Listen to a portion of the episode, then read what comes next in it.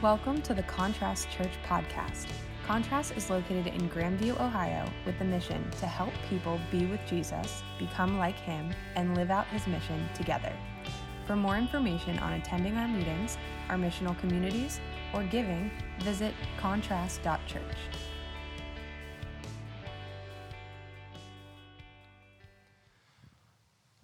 All right, well, we are in one of my favorite passages in all of Matthew. Uh, if you're joining us for the first week this week, we've been going through Matthew. We are going through it for the long haul, uh, most likely into 2022. So, pretty excited. Hang in there with us. This is uh, one of my most favorite passages, and um, if you've been following along, we, we essentially have broken Matthew down into seven parts. And uh, what Matthew does is he's communicating to Jewish people at the time, first century, uh, who were not sure about Jesus, not sure about being Christian. They had had a ton of cultural pressure of the Jewish people and trying to figure out is this Jesus guy really real? Is he really who he says he is? And uh, I say that in such a way that I could put that same phrase into our culture today. Our culture is really asking is Jesus really who he says he is? Is he really who uh, is he we want him to be? And so, what does it truly mean to follow Jesus? Who is Jesus? And so, Matthew does that. And what Matthew's doing and what makes it unique is because he's writing to Jews, he's trying to draw on all their past knowledge and what they know, and he's trying to show them the truth in all of that. And so there's five main, they call them discourses, which is a nerdy name for teachings, that he gives in the book of Matthew. And so we're in the first one, and it is known as the Sermon on the Mount. And so uh, before we get into it, if you're in Matthew 5, you can turn there. I want to talk about a really awesome artist that you've probably never heard of by the name of Bernard Pras. He's French, he makes sculptures and pictures, and he has a brilliant eye for detail and creativity. And one of his best works is this pile of trash. Now, I know some of you are just like, oh, it's like one of those, like, it's art, you know, where you're like, you just have to appreciate it. You just don't understand. You know, you go to a museum and there's like some, it's like just a chair sitting there and it's like roped off and they're like, oh, yeah, that's like, isn't that brilliant? And you're like, it's a chair. Like, why is it? So sometimes you don't understand art. But this, this is beautiful. And, and the reason why it's beautiful is because this is representative of the kingdom of God. Now, the kingdom of God it's something we've been talking about. When Jesus, in the last few chapters, if you missed a few weeks, you can always re listen. But uh, it's essentially the kingdom of God is Jesus here now and his reign happening on earth. And so when he comes onto the scene and he's ready to do his public ministry, he, he announces this phrase. He says, Repent or turn away from, for the kingdom of God is near. And that idea is that I'm here, I'm the king, I'm in your midst, and let me reveal to you what the kingdom of God truly is. So if you call yourself a follower of Jesus today, you are in and among the kingdom of God. But what's so unique about it is just because you belong in it doesn't mean you just give up and don't know what is the kingdom of God. What does it look like? And so the Sermon on the Mount, as we call it, this first teaching Jesus is doing is he's essentially letting us know here's what the kingdom of God looks like. Here's what me in the midst of all of you looks like. And in this, we see a pile of trash first, but we'll see something much beautiful, much more beautiful as we go through this. And it's funny because uh, this Jesus guy, when he first starts doing things and announcing this, he creates a lot of um, different opinions and, and people trying to figure out who is this guy? What is he doing? What's he here for? Is he just some weird guy who travels and kind of cons you out of your money or whatever it may be? And, and so, what's unique about this is verse 1, when we get into chapter 5, verse 1, it says, When he saw the crowds, he went up the mountain, and after he sat down, his disciples came to him. Chapter 4 was kind of this, just before this, just before we see this. Uh, Jesus started going around, all around Galilee, this region, and uh, he started healing people. He started to drive out demons, all these crazy, all this crazy stuff. And all these people from everywhere just started flocking to him and trying to figure out who is this guy? Can he, can he heal me? Can he heal my family? Can, what can he provide for me? And no one really knew. Jesus was kind of mystical at this point. He, he was a little bit ambiguous. Um, but he was preaching this message, right? Turn from the, the kingdom you're building and come join mine, because I'm here and I'm the king of it. And all these people are following him. That's why in verse 1, when we read it, we, we have to remember that when, they, they, when the Bible was assembled, it was not just verse numbers and chapters and headers, it was just all of a story. It was a story. So when he saw the crowds, what that means is there were tons of people following him at this point.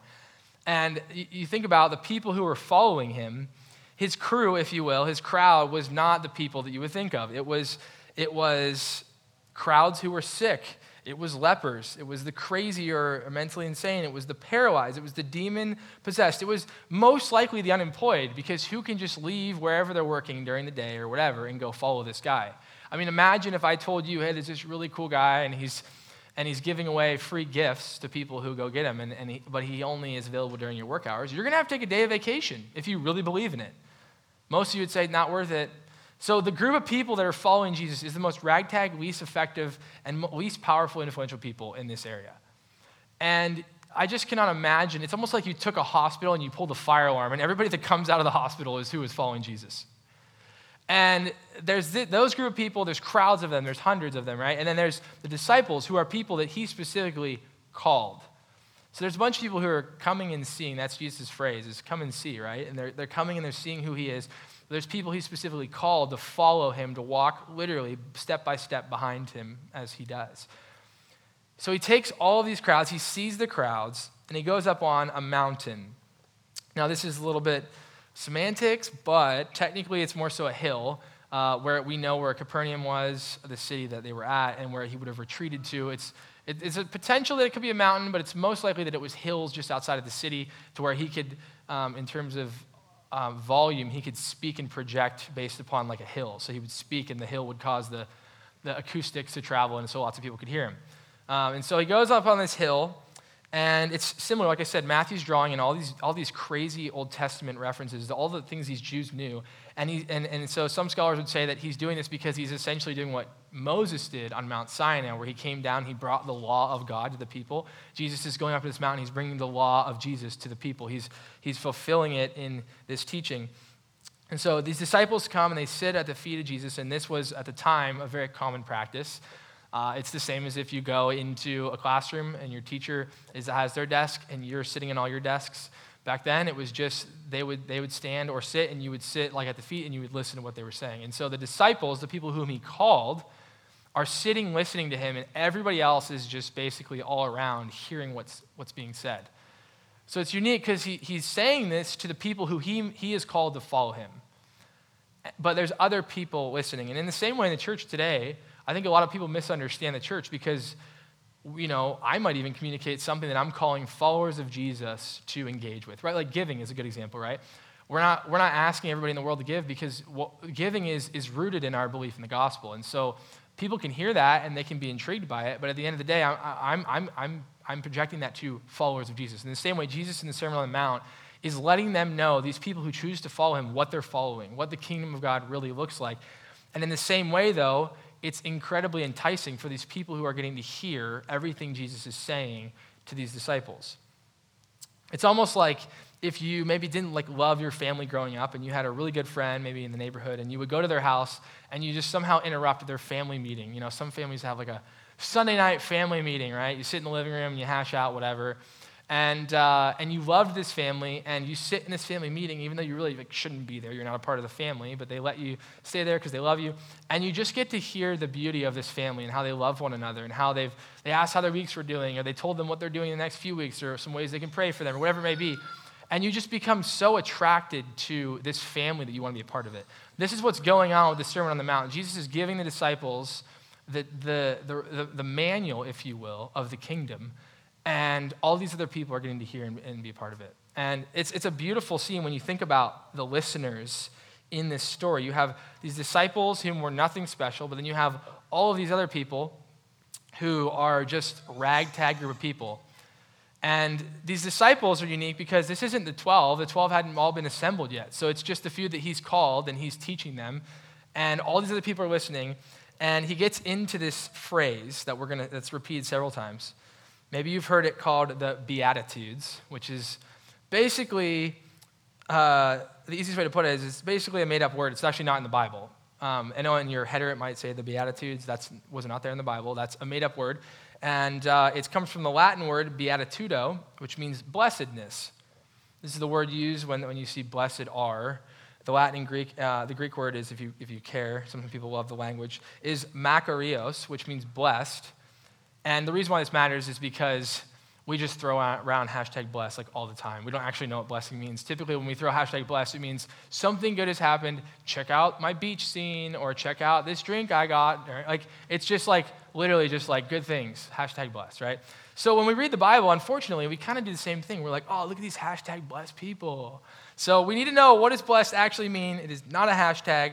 It's something much more than that. In, in the Greek, it was described as uh, a believer of Jesus, a believer of God, in fortunate position from receiving God's favor. And so that's like the simplest way to put it. In the Old Testament, there was curse and there was blessing. There was no in between. You were either with, God was with you, God was without you. You don't really need to know like um, good or bad. I mean, we know one's good, one's bad. And so blessing is synonymous with God's favor. It's, he's among you and he's with you, which is why we sang the blessing uh, but the, the word blessed is, it's, it's kind of been diluted because what it really means in the Greek is happy. But like I said, happiness, even for us, has been ruined. We think of happiness as almost always contingent on our circumstances. I'm happy if I got a raise. I'm happy if I ate a good meal. I'm happy if my kids are doing well. I'm happy if I got the degree I wanted. Like it's these circumstances that are always contingent on the things that are happening in our life. Whereas happiness then was more of this joy that we talk about in the Bible, this joy that, that is not shaken by our circumstances. It's this inward hope and reality in what God is doing and doing in us. We read that and we read blessed. So, blessed, the best way to describe it is, is God's favor among a person or people. And so we read this blessed. This is Jesus' initial, he's teaching all these people, and he starts off with here's who's blessed. Here's who God is showing favor on. Let me let you know and on the kingdom and who's blessed in this kingdom. And that is what he does. The word blessing or blessed is actually really common in the Bible, even. If you look Psalm 1, uh, 1 verse 2, the first psalm in the Bible, it says, How blessed is the one who does not follow the advice of the wicked or stand in the pathway of sinners or sit in the assembly of scoffers. Instead, he finds pleasure in obeying the Lord's commands. He meditates on the commands day and night. Psalm 119, 1 through 3 says the same thing. How blessed are those whose actions are blameless, who obey the law of the Lord. How blessed are those who observe his rules and seek him with all their heart, who, moreover, do no wrong but follow in his footsteps. The blessing is from God to the people whom God favors. And there's this relational clarity, this rightness. It's, it's following in the Lord and receiving blessing. Now, this is what the Jewish listeners would know. Blessing is essentially contingent on the things that I, the, the way that I obey the Lord, right? And a lot of us think of that now. Like you're having a bad day, like, dude, the Lord's just not blessing you, man. You just need to obey the Lord more. Like we think that if we obey the Lord more, we'll be more blessed. And that was the Jewish understanding, and honestly, that's a lot of our understanding. Because I, I like to, I like to, uh, I like to, to make this like, what if, what if we made modern, modern beatitudes, right? And I made a few like, we think that blessed are those who work super hard and all the time, right? Blessed are those people. Blessed are those who go to church. Blessed are those who make lots of money. Blessed are those who are nice and try to be fair. Blessed are those who share worship songs and teachings and Bible verses on Instagram. Blessed are those who are in a small group, or even better, lead a small group. Blessed are those who are tolerant of everyone. Blessed are those who are Republican. Blessed are those who are Democrat. Blessed are those who believe their own truth. Blessed are those who love without confrontation. We have all these blessings that we deem to be important, whether we're a Christian, whether we're not. There's, there's a cultural belief, and almost all of these are rooted in what we're doing, not who we are. And the Jews are experiencing this very same thing, and I'll prove it by reading from you a section from the uh, Apocrypha, which you're like, what is the Apocrypha? It is a, um, a, a pieces of uh, the original Catholic Bible has been taken out. But one of the, the people in there, then his name is Jesus ben Sira. Jesus was a common name, ben Sira. And he was a Jewish teacher 150 years before Jesus. And he wrote basically his own version of Beatitudes. And I want to show you them here because I, this, is, this is what the Jewish people know. Because think about it, they're listening to Matthew, and this is who they know. They know Ben Sira, they know his teachings, they understand his readings, and this is what they would know. He says, Ben Sira, I can think of nine whom I would call blessed, and a tenth my tongue proclaims. He's giving nine beatitudes. He says, A man who can rejoice in his children. Blessed is a man who can rejoice in his children. Blessed is a man who lives to see the downfall of his foes. Blessed is the man who lives with a sensible wife. Blessed the one who does not plow with ox and ass together. We just said ass in church. Uh, what that means is, if you're wondering, is an ox and an ass were essentially two different prestigious, like an ox was very prestigious, an ass not so much And so when you put them together, it was, it was tainting the, the good with the bad. It was tainting the, the powerful with the weak. So if you're wondering what that means, there you go. The one who does not sin with the tongue, the one who has not served an inferior, the one who finds a friend, the one who speaks to attentive listeners. How great is the one who finds wisdom, but none is superior to the one who fears the Lord. Fear of the Lord surpasses everything. To whom can we compare the one who has it? This is what the Jewish people when, G, when Matthew puts the Sermon on the Mount, remember, Matthew's not fully chronological. He, he, he's synthetic. He blends things together because he wants to show a picture. When he puts these Beatitudes that we're going to talk about uh, in this teaching, all of them are thinking about these blessings that they've heard, whether it was in Psalms, whether it was Ben Sira, whether it was other rabbis they'd followed. They had all these different, this is what it looks like to be faithful to God. This is what it looks like for him to find favor, is the things that I obey. And if you start to look at those blessings that Ben Sira proposed, some of these don't seem right. Blessed is the one who has not served an inferior, meaning someone who hasn't stepped below their social class to help someone. Well, that doesn't seem right, right? That doesn't seem like God or Jesus at all. At this time, it was so heavily an honor shame culture that you would, you would never step below the ladder. You would never help a person below you. That was dirty. That was, that was embarrassing. That was, un, that was a tarnish your family name. It was never something you would do. Blessed is the one who does not plow ox and ass together. I know it's a funny idea, but literally, they're saying you can't put prestigious with low class. You just can't. You don't put those together. They don't go together. They don't deserve to go together. They're two different categories of life. Blessed is the one who sees to, to see the downfall of his foes. If you read the Psalms, David is constantly praying for the downfall of his foes. This is our normal culture is we want bad people to be punished and we pray the downfall of our foes. And so this is what has been indoctrinated, the cultural indoctrination of these Jewish people. And in my own version, the modern, modern Beatitudes, we believe, blessed is those who make money and are busy and look powerful, whatever. We have our own set of what we believe is true blessing. And like I said, all of these are contingent on what we do and our status and our power and the way other people perceive us. And so what Jesus does is he blows both of those out of the water and he, he, he, he forms his own lane and these are the Beatitudes that Jesus talks about in the very beginning of something that he wants to communicate as the kingdom of God. And I, I want to I wanna give us a frame of reference for these because a lot of times maybe you, you've read these, maybe you haven't. Um, if you have, you, you think like this is the, the Christian to do list. It's like I need to do these things and then I'll be a true Christian. And uh, a guy named Stanley Hauerwas disagrees. This is what he says. He says, these, these blessings that we're talking about, they are not the criteria to be a good Christian. This is simply a description of those who were following Jesus at the time. He says, too often these characteristics of the blessings in Christian uh, history have turned into ideals or virtues, meaning we try to strive to attain them, poor in spirit, we mourn. And when we do that, we, we turn them into these formulas that we think will help us gain status and favor with God, which is, of course, is precisely the opposite of what he's trying to say. Remember how the modern and Ben Sira, those were things we had to do in order to obtain blessing. Jesus is doing the exact opposite. They're descriptions of the kinds of people to whom Jesus, in fact, first brought the kingdom of God to. Nowhere does Jesus tell us that we should try to be poor in spirit or mourning all the time or try to get ourselves persecuted. He simply announces the great surprise that the people who are not significant or honored in their society are precisely the ones who have received the honor to be the first among those let into God's kingdom. And so when we read these, it's not, a lot of times we take them one at a time, which is what we're going to do, but you read them as this whole group. It's better to say, it's better to, to read it like, oh, the joy of the poor in the spirit, the mourners, of the gentle, of those who are sincere in what is right. It's, he's saying, here's the category of the people who will be in this kingdom. And then when I pointed that pile of trash on the screen, I said, this is the kingdom of God. This is what people thought when Jesus announces, here's the people that I want first. Is these broken, messed up group of people in every way that you can think of, the least valuable. And he says, I'm going to actually let all of you know these are the people whom I want first. And, and so let's jump into some of these. The best way to describe them, this is, uh, this is my own nerdy way of describing it. I love making chili. I swear, Sarah and I make it at least once a week. And we eat it for three days. It's great. Great meal prep meal. Um, but whenever you make all the, you know, we do turkey chili, do the turkey, all the veggies and, um, and peppers and all that, and then you add all the spices, right? And you put in the spices and you think, that is so much spice. There's no way. That's like way too much. And then you mix it all around and you're almost like, man, I need more. Like, because it, it starts to seep into all of the chili.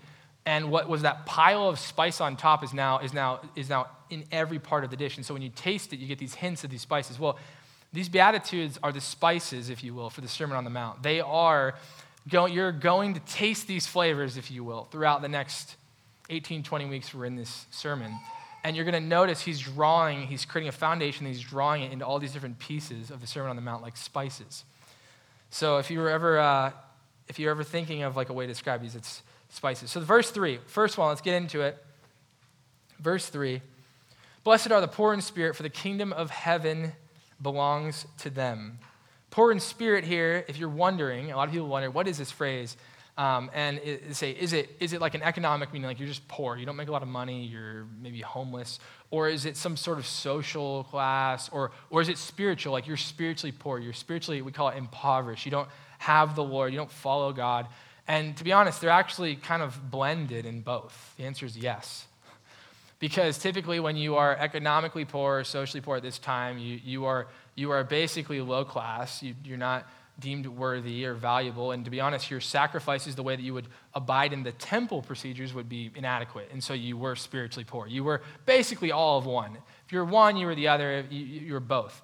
Um, and, and so the people who are following him in Jesus' first line is Blessed are those who are poor in spirit. He's drawing upon really anyone in poverty that's, that's listening.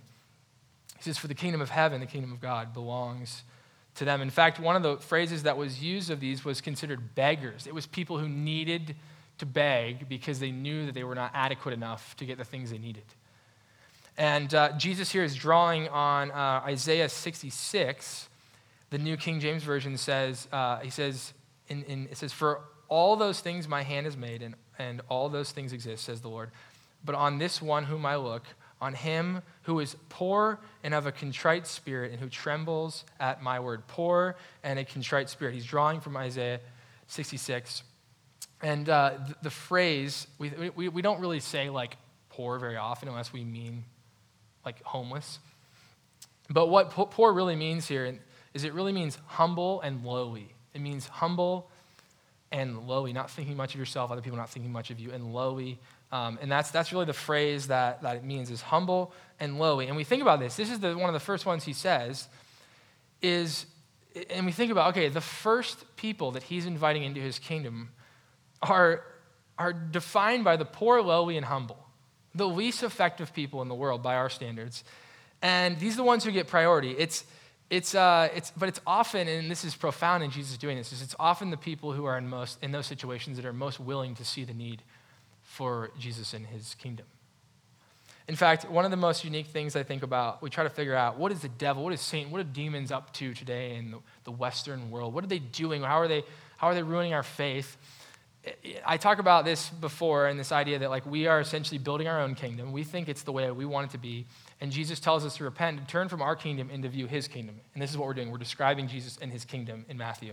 And Satan is actually, I don't think he's actually tearing down your kingdom. I actually think he's helping you build it so that you think truly your kingdom is better than God's.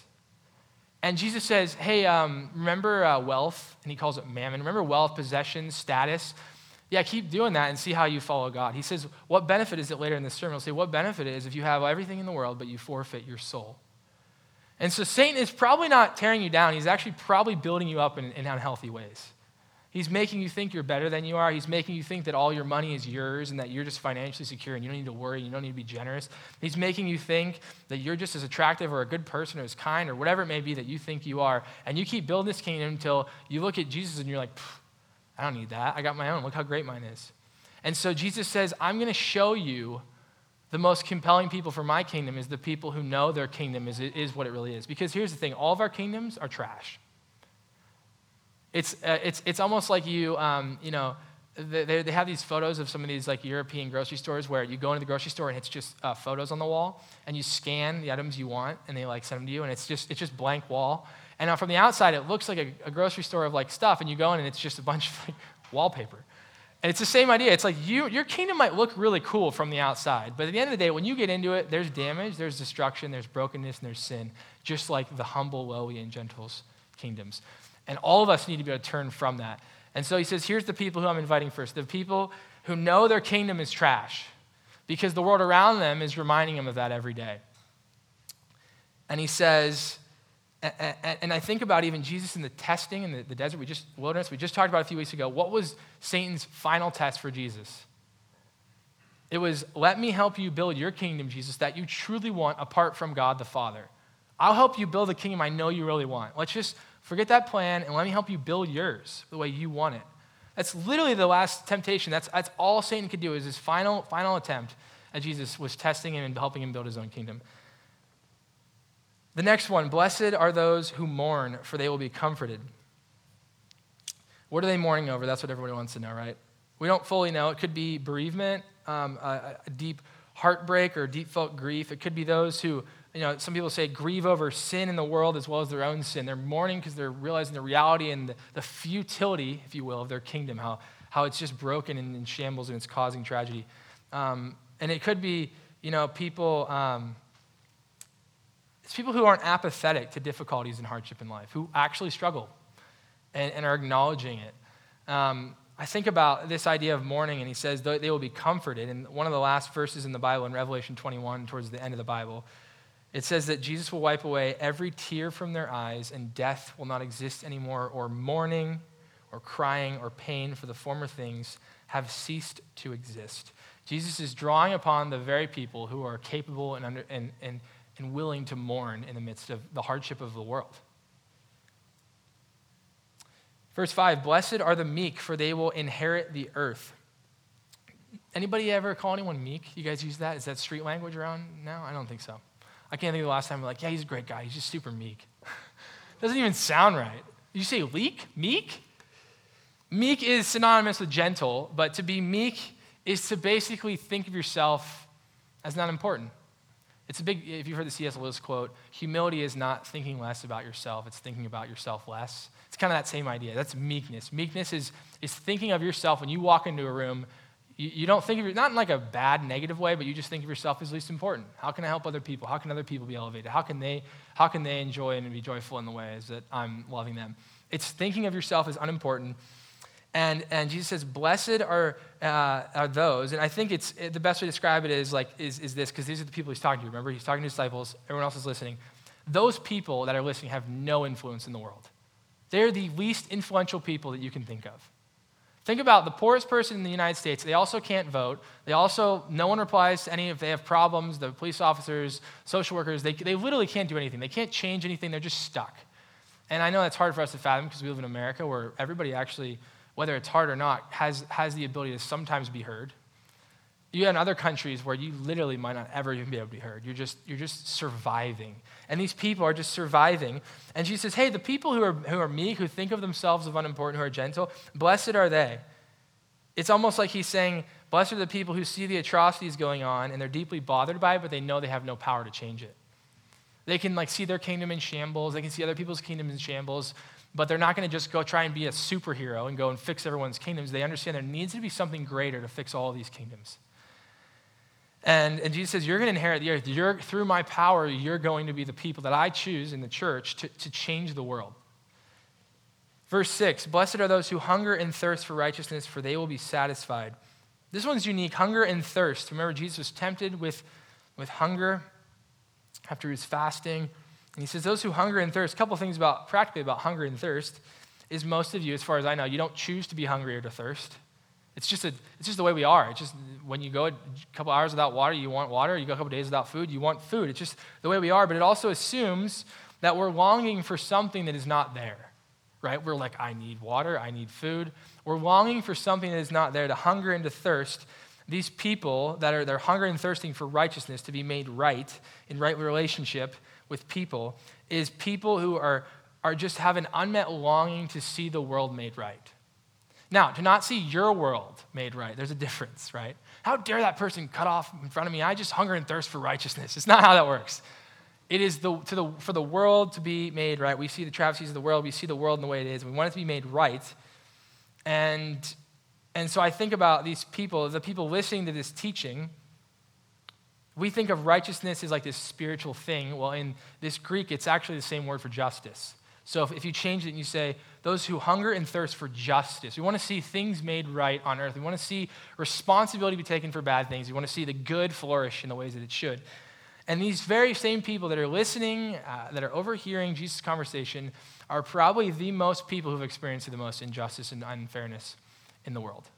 Lepers, can't get near them, can't be near them, nobody wants to be around them. Demon possessed, they usually throw them off into cemeteries.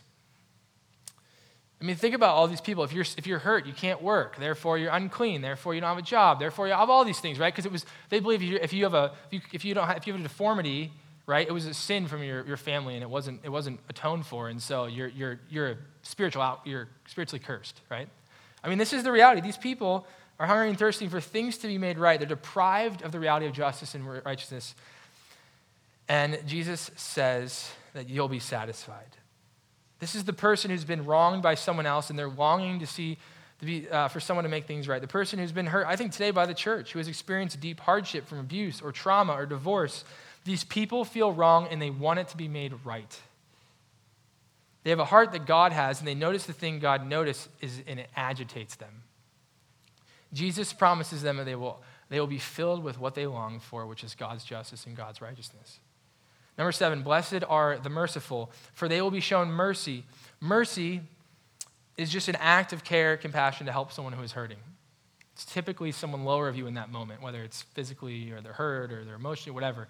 Financially, it's, it's showing mercy on someone who, caring compassion to someone who's hurting. And and I think about this idea, Jesus will later talk about how we pray as followers of Jesus in his kingdom. This is how we pray. One of the phrases in the, in the, in the um, prayer is, Forgive us our trespasses as we forgive those who trespass against us. That's mercy. That's mercy. He says, The people who are merciful to others. I don't know about you, but I think the people who are most merciful are the people who are most aware that their kingdom is also in shambles, and they give you grace and mercy when yours is in shambles. And the people who I know are most merciful are the people who are typically the most generous, and they're typically not the most rich people I know. Because they realize the reality of the kingdoms around them. They're merciful, and Jesus says, Blessed are those who are merciful because God, when you pray for that, you'll receive that with others. And that's, that's the prayer that Jesus tells us to pray in a few chapters later. Verse 8 Blessed are the pure in the heart, for, they, for the pure in heart, they will see God. Pure in heart is just not seeking or gaining approval from men or women, from people. It's not seeking accolades or status or wealth or whatever it may be. They only care about a relationship with God. And this is cool because when you're in pure in heart, you'll see God, meaning that you are fostering as a priority your relationship with Him, and that in that, in that abiding is the Christianese word. In that, in that remaining in Him, you'll see the things of Him because you are being filled by Him. In fact, one of the most provocative scriptures in this sermon that I'm going to talk about in a few weeks in Matthew 7 People come to Jesus and they say, and this is like at the end times, you say, Lord, Lord, do we not prophesy in your name and in your name cast out demons and do many powerful deeds? Then I will declare to you, Jesus says, I never knew you. This is the reality of our lives is that they do all these things. We can do good things for God. We can be like on 10 service teams in contrast. Good for you.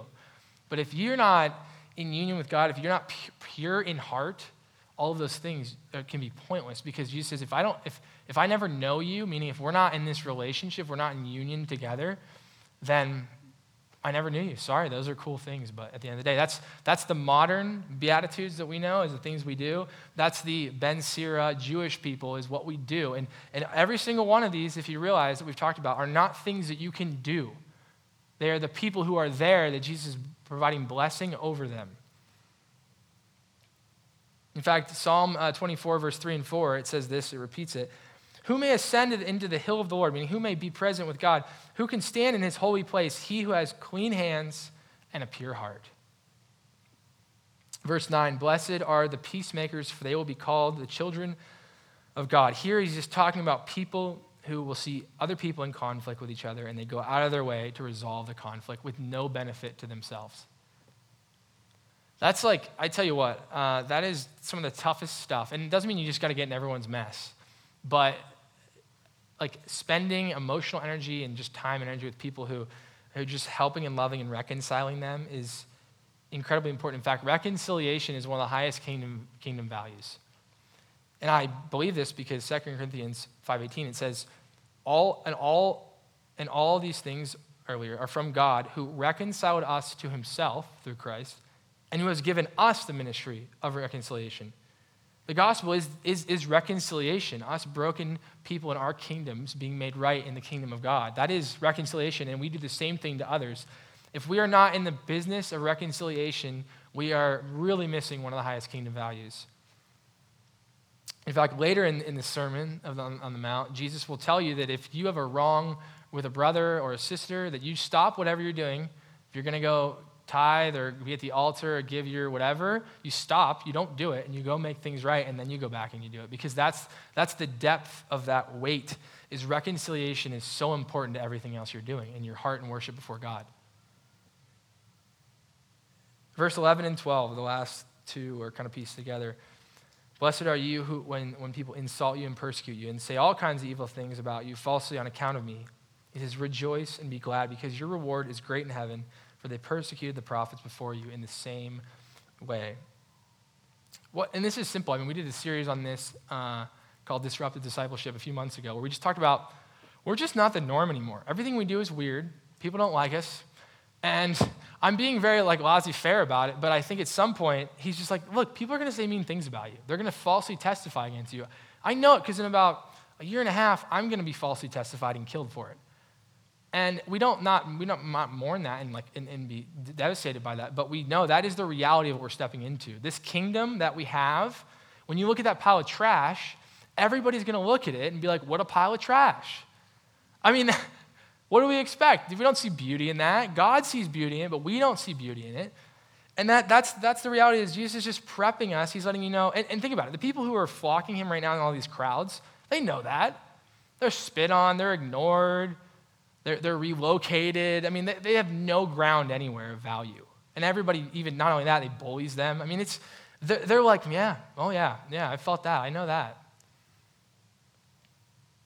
This is the kingdom, though. Is this what you expected?